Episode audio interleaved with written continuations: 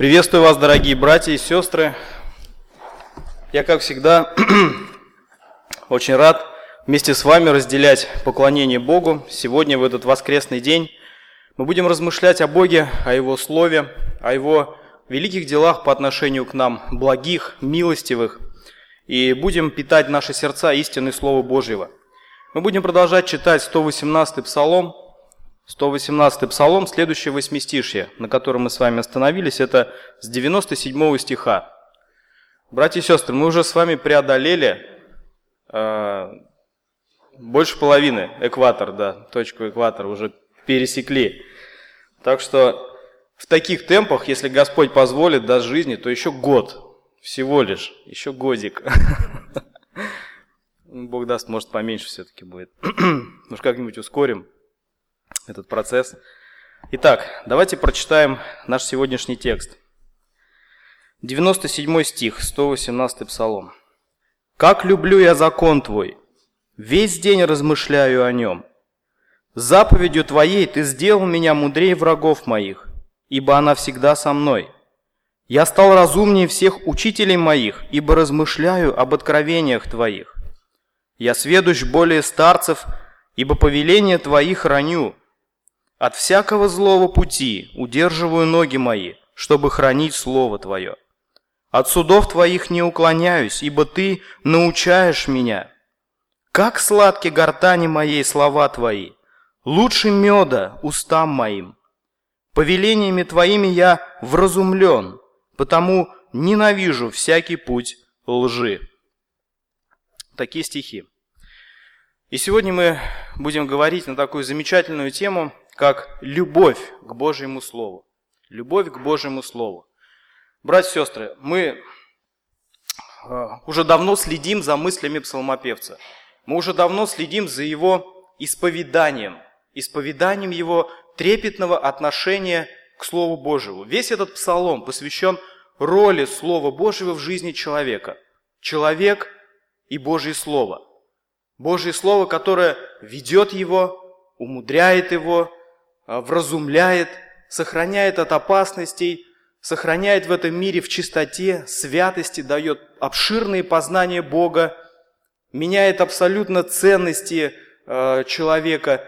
И мы видим, что к этому невозможно не прийти. Вот к этому воплю, к этому крику, к этому душевному исповеданию невозможно не прийти после всего, что того, что псалмопевец нам открыл, рассказал из своей судьбы, из своей жизни, из своих отношений с Богом, а, о том, как Слово очень плотно и глубоко вошло в его жизнь и кардинально все там поменяло, привело все в порядок, конечно же, этот вопль не мог не раздаться, вырваться из его груди. «Как люблю я закон Твой!» И автор этого псалма признается в любви к Божьему Слову. Конечно, мы все научены, и, э, наверное, мы все знаем о том, что Божье Слово, истину, откровение Божье нужно любить, э, нужно почитать, э, почитать, то есть иметь почтение, не почитать, прочитать, а иметь какое-то определенное почтение. Мы все этому научены. Но как часто вот эта фраза, как часто этот вопль вылетает из нашей груди, осознавая, понимая роль Божьего откровения в нашей с вами, лично в нашей с вами жизни. Насколько часто? Подумайте, братья и сестры, как люблю я закон Твой. И сегодня мы будем говорить о том, что каждый верующий должен любить Божье Слово. И говоря об этой истине, мы будем говорить о трех сторонах этой любви. Три стороны или три аспекта этой любви. Э, во-первых, любовь, э, любовь к Божьему Слову побуждает наши сердца к постоянству в его изучении. Любовь к Божьему Слову побуждает нас к постоянству в его изучении. Второе, мы будем говорить о том, что любовь к Божьему Слову побуждает нас хранить себя в чистоте, в нравственной чистоте и святости. И третье, мы будем говорить о том, что любовь к Божьему Слову ведет к добрым плодам, к добрым результатам в жизни человека, который его принимает, который вот так относится к нему. Любовь к Богу и Его Слову побуждает нас к постоянству, к чистоте и ведет к добрым плодам, к добрым результатам. Если мы с вами не имеем любви к Слову, подобного отношения, то, скорее всего, эти три стороны будут не затронуты нами в нашей практической повседневной жизни. И как следствие, жизнь верующего, жизнь возрожденного человека приходит в упадок. В упадок. Поэтому очень часто мы задаем себе вопрос, а почему у меня в жизни сложности, проблемы, переживания, что-то все не так, все не то. Может быть, обратить стоит внимание, самое пристальное, а, сделать переоценку в своем сердце, в своих ценностях, что я сейчас испытываю к Богу и Его Слову. Какова сейчас, на данный момент, роль Библии в моей жизни? Итак, братья и сестры, будем, будем, мы пойдем по порядку и прочитаем первые четыре стиха. Давайте прочитаем первые четыре стиха еще раз этого псалма.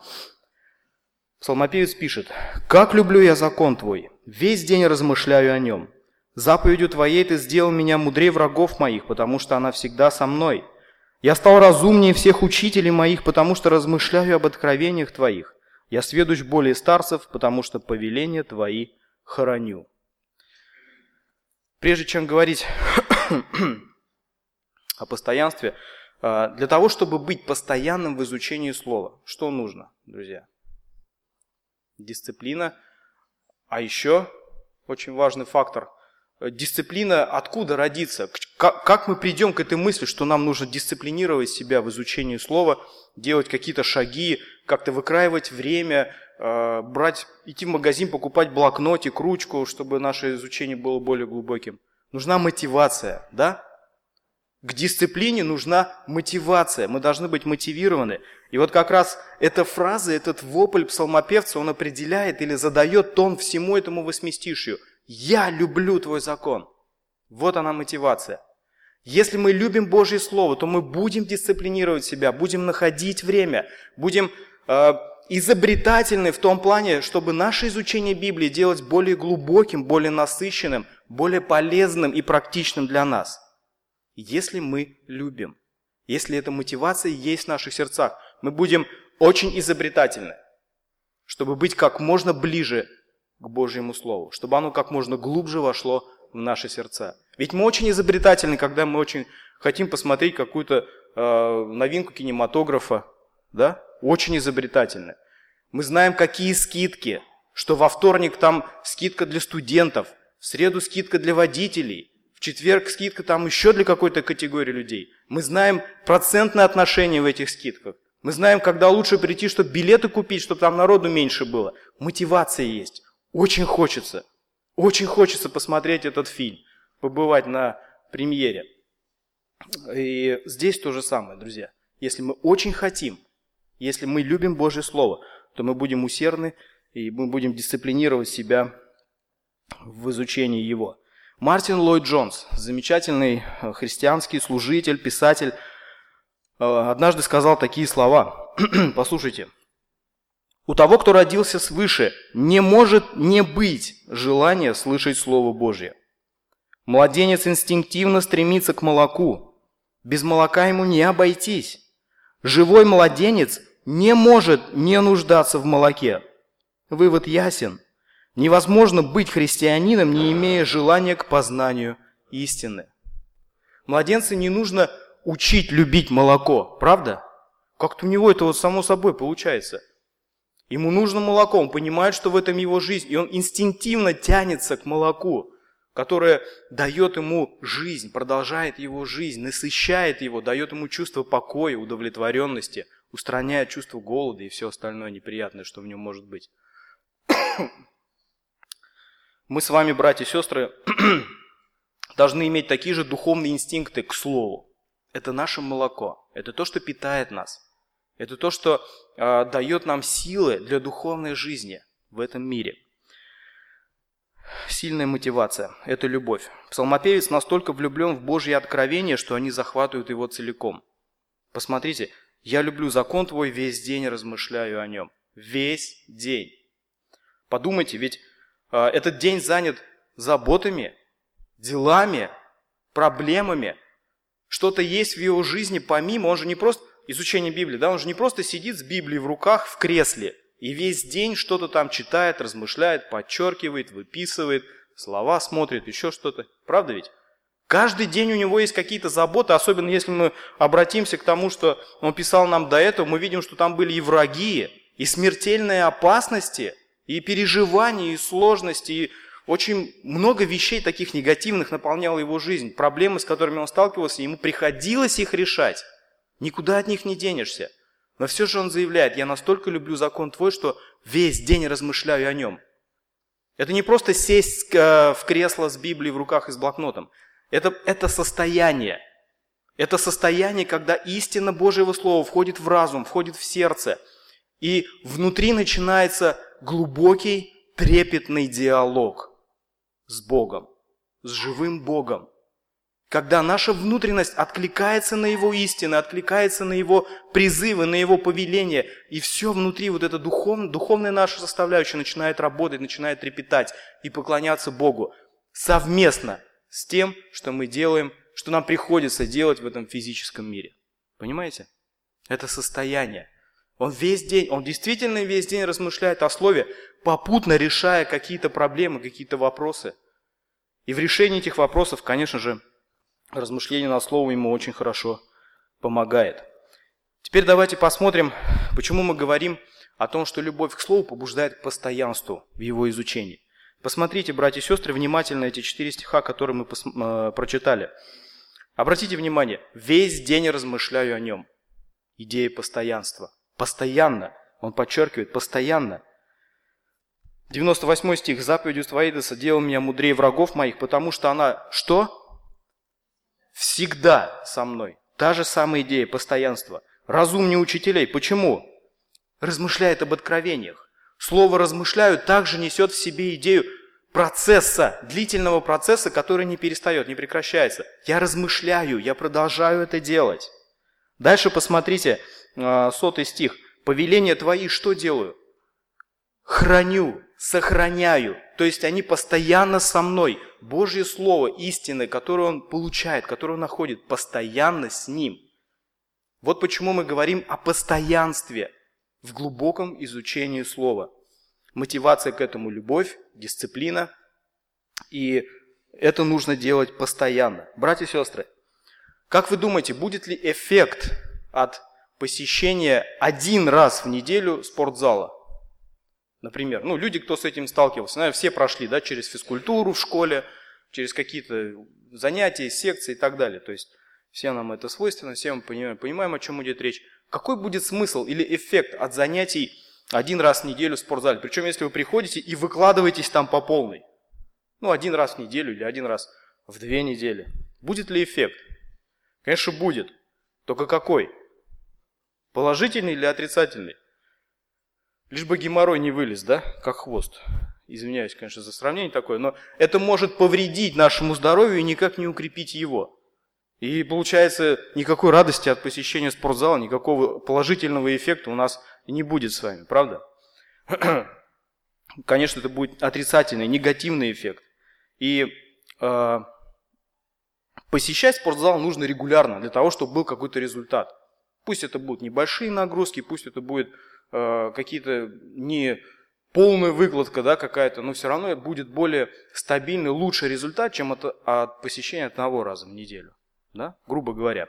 Здесь то же самое, друзья. Какие-то однократные вот такие вот присасывания к Слову, к Библии, попытки изучать его каким-то образом, они не принесут такого благословенного результата, как приносит постоянное пребывание в нем. И Библия сама убеждает нас в необходимости постоянного пребывания в ней, постоянного, непрекращающегося. Подумайте, Послушайте, братья и сестры, знаменитые такие тексты, которые помогут нам более ясно понимать эту истину. Второзаконие, 4 глава, 5-6 стих. Моисей обращается к народу израильскому и говорит, «Вот, я научил вас постановлением и законом, как повелел мне Господь Бог мой, чтобы вы так поступали в той земле, в которую вы вступаете, чтобы овладеть ею. Итак, что делать с этими постановлениями и законами? Храните и исполняйте их. Храните и исполняйте их. Ибо в этом мудрость ваша и разум ваш пред глазами народов, которые, услышав о всех этих постановлениях, скажут, Только этот великий народ есть народ мудрый и разумный. А все начинается с того, что нужно хранить и исполнять, чтобы добиться этого авторитета среди народов, этого признания, этого статуса, как народа мудрого, как народа просвещенного, нужно в первую очередь сердцами своими обратиться к Божьему откровению, к Божьим законам, хранить и исполнять, понимать их, сохранять в своем сердце и практиковать в своей повседневной жизни. Каждый человек как один – весь народ. И тогда будет успех. Следующее. Иисуса Навина, 1 глава, 7-8 стихи. «Только будь тверд и очень мужествен, и тщательно храни и исполняй весь закон, который завещал тебе Моисей, раб мой. Не уклоняйся от него ни направо, ни налево, чтобы поступать благоразумно во всех предприятиях твоих. Да не отходит эта книга закона от уст твоих, но поучайся в ней день и ночь. Та же самая идея постоянства, чтобы в точности исполнять все, что в ней написано. И результат – тогда ты будешь успешен в путях твоих и будешь поступать благоразумно. Очень часто этого благоразумия не хватает нам в нашей повседневной жизни. Видим это, видим это, переживаем, трепещем, плачем Богу. Господи, в чем сложности, в чем проблема? А ты тщательно хранишь и исполняешь мой закон. Ты тщательно хранишь и исполняешь мой закон. Какое отношение, твое отношение к моему слову, которое вразумляет тебя, которое должно вести тебя по жизни? Может быть, в этом причина неудач твоих духовных, остановки твоего духовного роста и развития. Первый псалом, замечательный первый псалом. Псалом Давида, который э, тоже эту идею здесь отражает. Он открывает книгу Псалтырь признанием о постоянстве в изучении слова – Блажен муж, который не ходит на совет нечестивых, не стоит на пути грешних, не сидит в собрании развратителей, но в законе Господа воля его, и о законе его размышляет он день и ночь. День и ночь, постоянно. Как помните, да, ответ Раввина. Найди время, ни день, ни ночь, и, и читай другие книги. Помните, да, пример? Когда к нему подошел молодой послушник, его ученик, и говорит, Учитель, а что, можно мне читать другую литературу, кроме закона? Да, говорит, конечно, можно. Найди время, ни день, ни ночь, и читай другие книги. Здесь то же самое, да? И результат. Будет он как дерево, посаженное при потоках вод, которое приносит плод свой во время свое, лист которого не вянет, и во всем, что он не делает, успеет. Вот результат. Результат чего? Его способностей каких-то. То, что он шаристый по жизни, или э, у него какие-то есть э, руководительские навыки, там еще какие-то э, черты в его характере. Нет, он в слове пребывает. Божье Слово руководит его жизнью. Поэтому у него такой плод. Не так нечестивые. Что не так? Не то, что не успевают, не то, что у них все плохо. Не так. Они не постоянны в изучении слова, и, наверное, более того сказать, они вообще в нем не пребывают. Нечестивые. Не так. Не так, как блажен тот муж, который в законе Господа оставляет свою волю. Потому не устоят нечестивые на суде и грешники в собрании праведных. 1 Коринфянам, 1 глава, 5 стих, апостол Павел говорит Каримской церкви, потому что в нем, во Христе, вы обогатились всем, всяким словом и всяким познанием. Подумайте, какое слово употребляет Павел. Обогатились словом и познанием. Во Христе, братья и сестры, нам с вами открыта великая сокровищница премудрости Божьей. Как часто мы туда ныряем? Как часто мы заходим в этот банк, чтобы вытащить оттуда еще немного этого познания и мудрости? И во Христе нам этот доступ открыт, без пин-кода, без всяких карточек. Мы можем просто заходить туда и черпать эту мудрость. Нам все дано, все открыто. Божий Дух открывает нам свою истину. Используем ли мы эту возможность или нет? Библия сама убеждает нас в необходимости постоянного пребывания в ней. Не единократно, не раз от раза, не время от времени, не по настроению. Вот что-то у меня сегодня лирическое настроение, наверное, стоит почитать Библию. Что-то хочется. Когда хочется, когда не хочется. Постоянно. Она всегда со мной, говорит псалмопевец.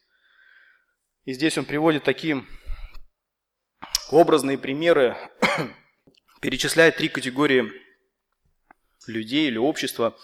А, враги, учители, старцы. И он говорит о том, что все эти категории находятся под ним. Псалмопевец сумел их преодолеть. Он стал мудрее врагов, он стал разумнее учителей, и он сведущ более старцев.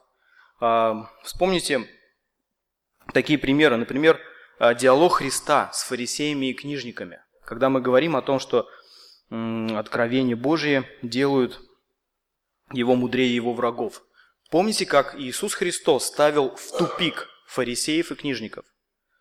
Когда а, ясным пониманием Библии, Священного Писания, Он просто ставил их в тупик. Он им а, открывал истину такой, какая она, она есть, и они не готовы были ее принять, они не понимали этого, они не могли ничего возразить и воспрепятствовать.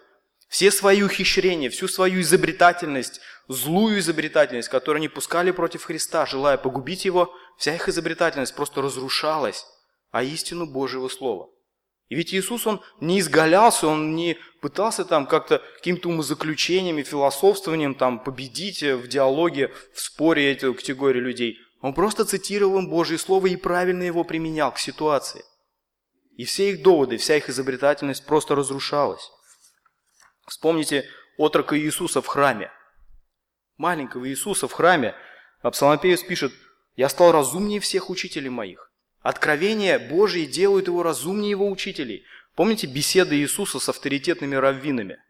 Когда те сидели и в затылках чесали, наверное. Так думаю, вот это да, вот это ребенок.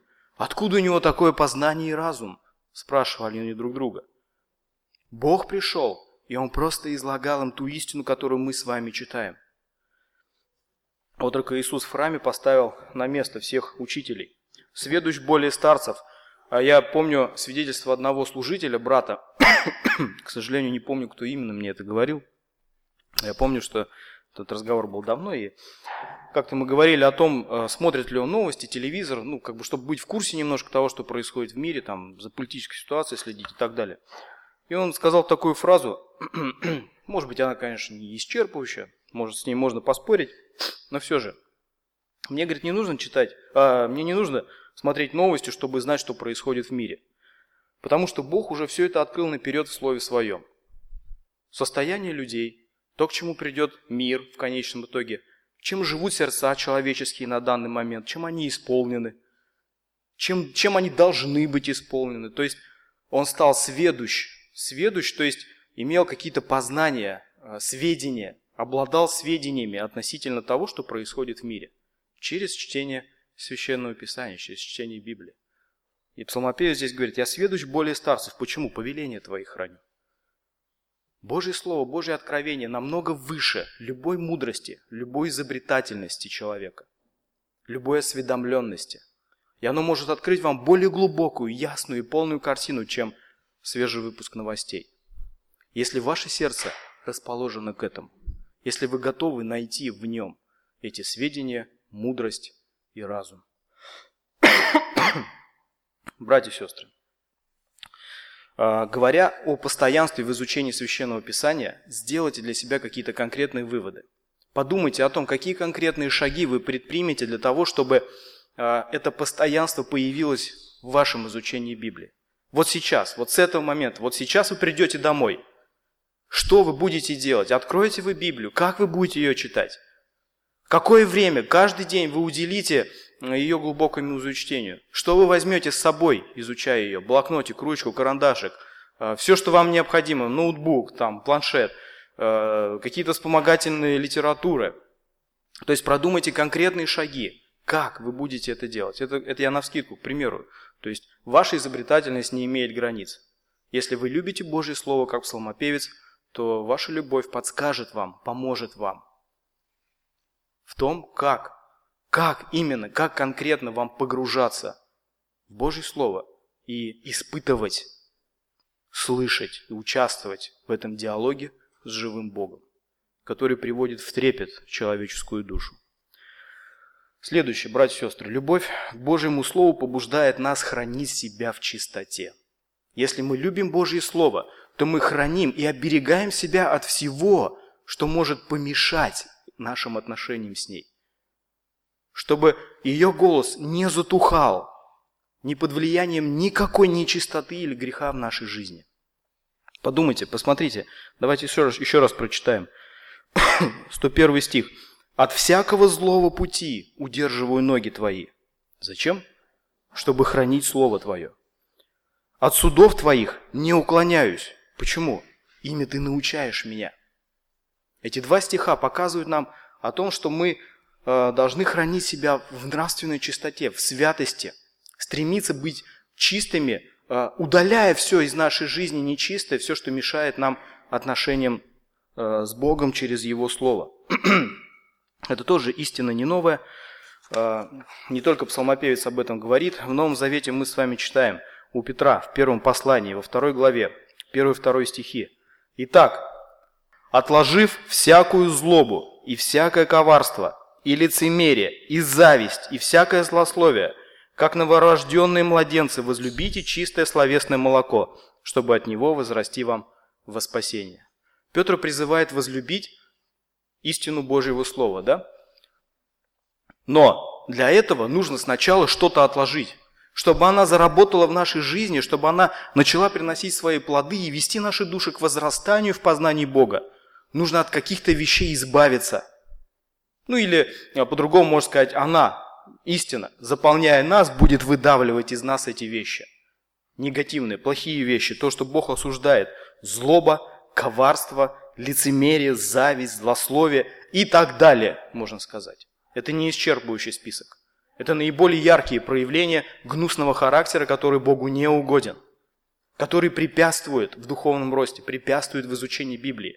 Есть какие-то вещи, которые как гири тянут нас вниз, не давая расти, пока мы не скинем их, не избавимся от них. Тогда, только тогда чтение Слова Божьего будет приносить свой плод. Духовный рост, духовное познание, развитие в поклонении в отношениях с Богом. В 1 Петра, в 3 главе мы читаем, апостол Петр цитирует Псалом и говорит такие слова. «Кто любит жизнь и хочет видеть добрые дни, тот удерживай язык свой от зла и уста свои от лукавых речей. Уклоняйся от зла и делай добро. Ищи мира и стремись к нему. Хочешь видеть добрые дни? Удали из своей жизни все злое. Почему у вас в жизни есть злые дни? Проведите аналогию братья и сестры. Кто любит жизнь и хочет видеть добрые дни, тот удерживайся от зла. Не сей зло, чтобы оно не возвращалось к тебе, чтобы не укоренялось в твоей душе, и чтобы эти сорняки зла не препятствовали добрым, чистым семенам Божьего Слова возрастать в твоем сердце. Тит пишет, извиняюсь, апостол Павел пишет Титу, во второй главе, 11-12 стихи. «Ибо явилась благодать Божия, спасительное для всех человеков, научающее нас, чтобы мы, отвергнув нечестие и мирские похоти, целомудренно, праведно и благочестиво жили в нынешнем веке. Благочестивой жизни что-то мешает, целомудренной жизни. Нечестие и мирские похоти, их надо отвергнуть. Их надо отвергнуть. Благодать явилась.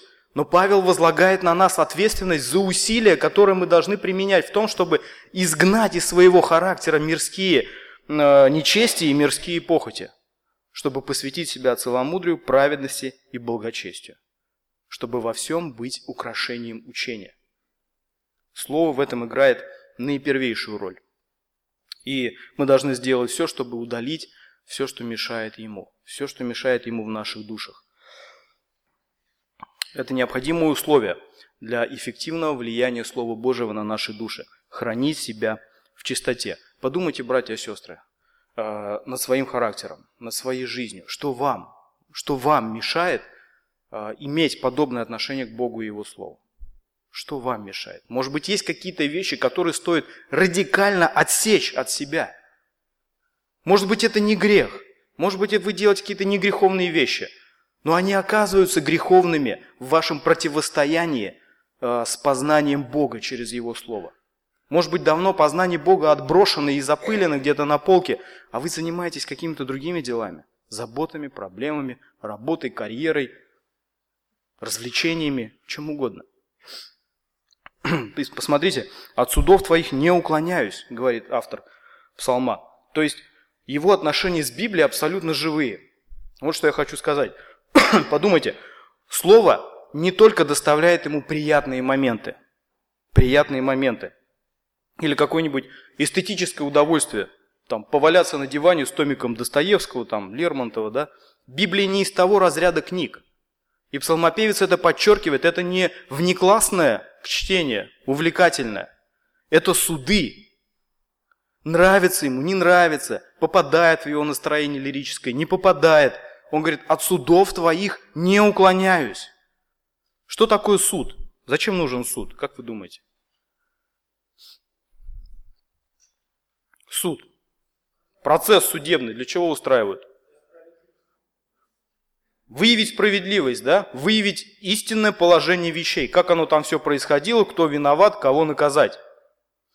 И вот здесь автор псалма не зря дает вот такое определение Божьим откровением. Суды. Божье Слово, Божье откровение выявляют нашу истинную сущность, показывают нам нас, себя, нас с вами такими, какие мы есть. Не, без приукрас. Бог обличает нас, и мы видели на протяжении псалма этого, изучая его, сколько раз псалмопевец сокрушался о своей греховности и говорил, ты вразумляешь меня твоими откровениями. Нравится, не нравится. Суды приводят его в порядок. Божьи суды, Божье определение. И он говорит, я от этого не уклоняюсь. Библия это не только книга, которая доставляет мне какое-то удовольствие, приятность. Ну вот хочется почитать Библию. Он постоянен в ее изучении, он хранит себя в чистоте, и она продолжает его очищать. Бог, Бог говорит ему о том, какой он и что ему нужно поменять в себе. Меняет его, влияет на него, на его характер, на его мышление. И этот процесс идет. Почему? Потому что псалмопевец не закрывает ворота перед словом. Наоборот, открывает их на распашку и позволяет давать себе определение. Бог определяет, кто он. И он не уклоняется от этих определений псалмопев. Да не, я не такой, да не, у меня все нормально. Да вот просто, ну, на работе немножко запарился, да вот там то, все, пятое, десятое. Да, Господи, да, я, я виноват. Что мне нужно поменять, что мне нужно сделать? Это не какая-то классика или закрученный детектив. Библия оказывает прямое и постоянное влияние на жизнь человека, на нашу с вами жизнь. От судов твоих не уклоняюсь, потому что ты научаешь меня через них. И последнее, братья и сестры. О чем мы будем говорить? мы будем говорить о том, что любовь к Божьему Слову приводит к определенным плодам, к добрым плодам в жизни человека. Имеет такие хорошие результаты, если, если мы его принимаем, если мы, мы мотивированы, у нас есть любовь, у нас есть дисциплина, мы храним себя в чистоте, то это, не, то это будет иметь свой плод, это не пройдет даром. Вы увидите результат, как спортсмен, который посещает зал, там, тренажерный зал, да, видит, как его мышцы растут там, или кто занимается игровыми какими-то видами спорта, у него все лучше и лучше становятся какие-то подачи, финты, еще что. То есть его техника, его состояние в игре заметно улучшается, и, это, и спортсмена это радует. И он хочет в этом развиваться, и, это мотивирует его еще дальше э, продвигаться, расти, осваивать технику, э, жима, подачи, чего угодно. Здесь мы видим то же самое. Псалмопевец говорит, в 103 стихе, «Как сладки гортани моей слова твои, лучше меда устам моим». То есть э, любовь к Божьему Слову делает приятным его. Оно вожделенно, оно приятно, оно желанно. Оно желанно. Это уже, это уже не занудство, это уже не что-то, а что надо вот сделать над собой усилие, открыть Библию, ну что-то прочитать там, потому что проповедник в воскресенье сказал, что так надо. Лучше меда. Какую охоту мы устраиваем за медом? Подумайте, вспомните, осенью, когда эти бадьи с медом сюда привозят. Из Кривли, из Бирска, со Стерлитамака. У мне баночку, и мне баночку, и мне баночку. Да сколько бы ни стоило, ладно, пускай, все равно мед, это же мед. Он так приятный, он такой вкусный, он такой полезный. Мы знаем сорта меда, мы знаем, как он, как он течет, как он переливается, у кого какая вязкость, у кого какой вкус. Правда? Приятно. Мы охотимся за медом. И здесь псалмопевец говорит то же самое описание. Лучше меда устам моим. Он так полюбил, он, ему так приятно изучать, и не просто изучать, а находиться в откровениях Божьих. Весь день о них размышлять, думать о них практиковать их в своей жизни, использовать, применять, это становится приятно. Любовь к Божьему Слову ведет к этому состоянию, меняет, радикально меняет отношение к Библии. Оно становится лучше меда для человека. Лучше меда.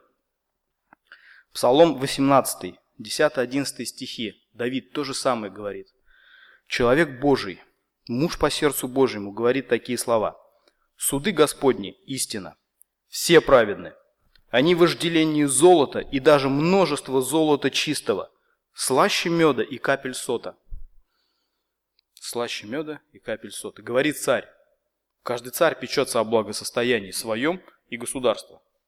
И этот царь, который вкусил силу и приятность Божьего Слова, говорит, слаще меда, дороже золота, дороже всякого богатства. Это то, что мы с вами держим в руках каждый день. Каждый день. Надеюсь, каждый день. Откровение Божие приятны, становится приятны. Результат, плод нашего глубокого усердного изучения его. Притча, 8 глава, 10-11 стихи. Соломон пишет, «Примите учение мое, а не серебро. Лучше знание, нежели отборное золото, потому что мудрость лучше жемчуга, и ничто из желаемого не сравнится с ней он еще более расширяет пределы приятности Божьего Слова. Ничто из желаемого. Вы что-нибудь желаете в своей жизни? Какой-то квартиры нет, а квартиру желает, дом. Какая-то машина сломанная старая, машину желает. Или желает, чтобы был мир во всем мире. Ну, разные желания, да, бывают. Соломон вообще все это перечеркивает. Ничто из желаемого не сравнится со Словом Божьим. Почему он так говорит? А он понял, он вкусил силу Божьего Слова. Он вкусил, он попробовал. А мы можем с вами повторить за ним эти слова? Или все-таки квартира, машина, дом, мир во всем мире, они становятся более желанными, более нужными, чем Божье откровение, которое нам предлагает, но мы так, ну, есть у нас желание в сердце, извини Бог, тебе придется как-то вот среди них тоже это побыть. Посмотрите, 104 последний стих. «Повелениями твоими я вразумлен, потому ненавижу всякий путь лжи». Еще один плод, еще один замечательный результат влияния Слова Божьего на жизнь человека, оно меняет ценности человека, меняет его мышление и меняет его вечные ценности. Вот это слово «вразумлен» означает конечный результат размышлений. Конечный результат размышлений. То есть были было откровение Божие, были размышления над ним, была упорная борьба, может быть, там, принять, не принять это, э, перемена характера, ломка какая-то. И вот конечный итог – вразумлен, то есть достигло, дошло, дошло, что-то поменялось, вразумлен. Конечный плод, конечный итог размышлений. Хранение слова в сердце, постоянное размышление над ним принесли свой плод. То есть сформированное мышление, сформированный столб, принцип, на котором вы теперь базируете свою жизнь. Много у вас этих столпов, принципов? Или так, временные подпорки, леса строительные, чтобы вот едва-едва, чтобы не рухнуло чуть-чуть? Или есть какие-то взвешенные четкие основания э, по Писанию, по Слову Божьему, на которые вы опираетесь и живете так в этом мире? Повелениями твоими я вразумлен, поэтому ненавижу всякий путь лжи. Вот оно, радикальное изменение сознания. Не любите мира, не того, что в мире. Потому что все, что в мире, похоть плоти, похоть очей, гордость житейская, не от Отца. Вот он пришел в это состояние. Этот человек пришел в это состояние. Ненавижу всякий путь лжи. Не просто нейтральное отношение.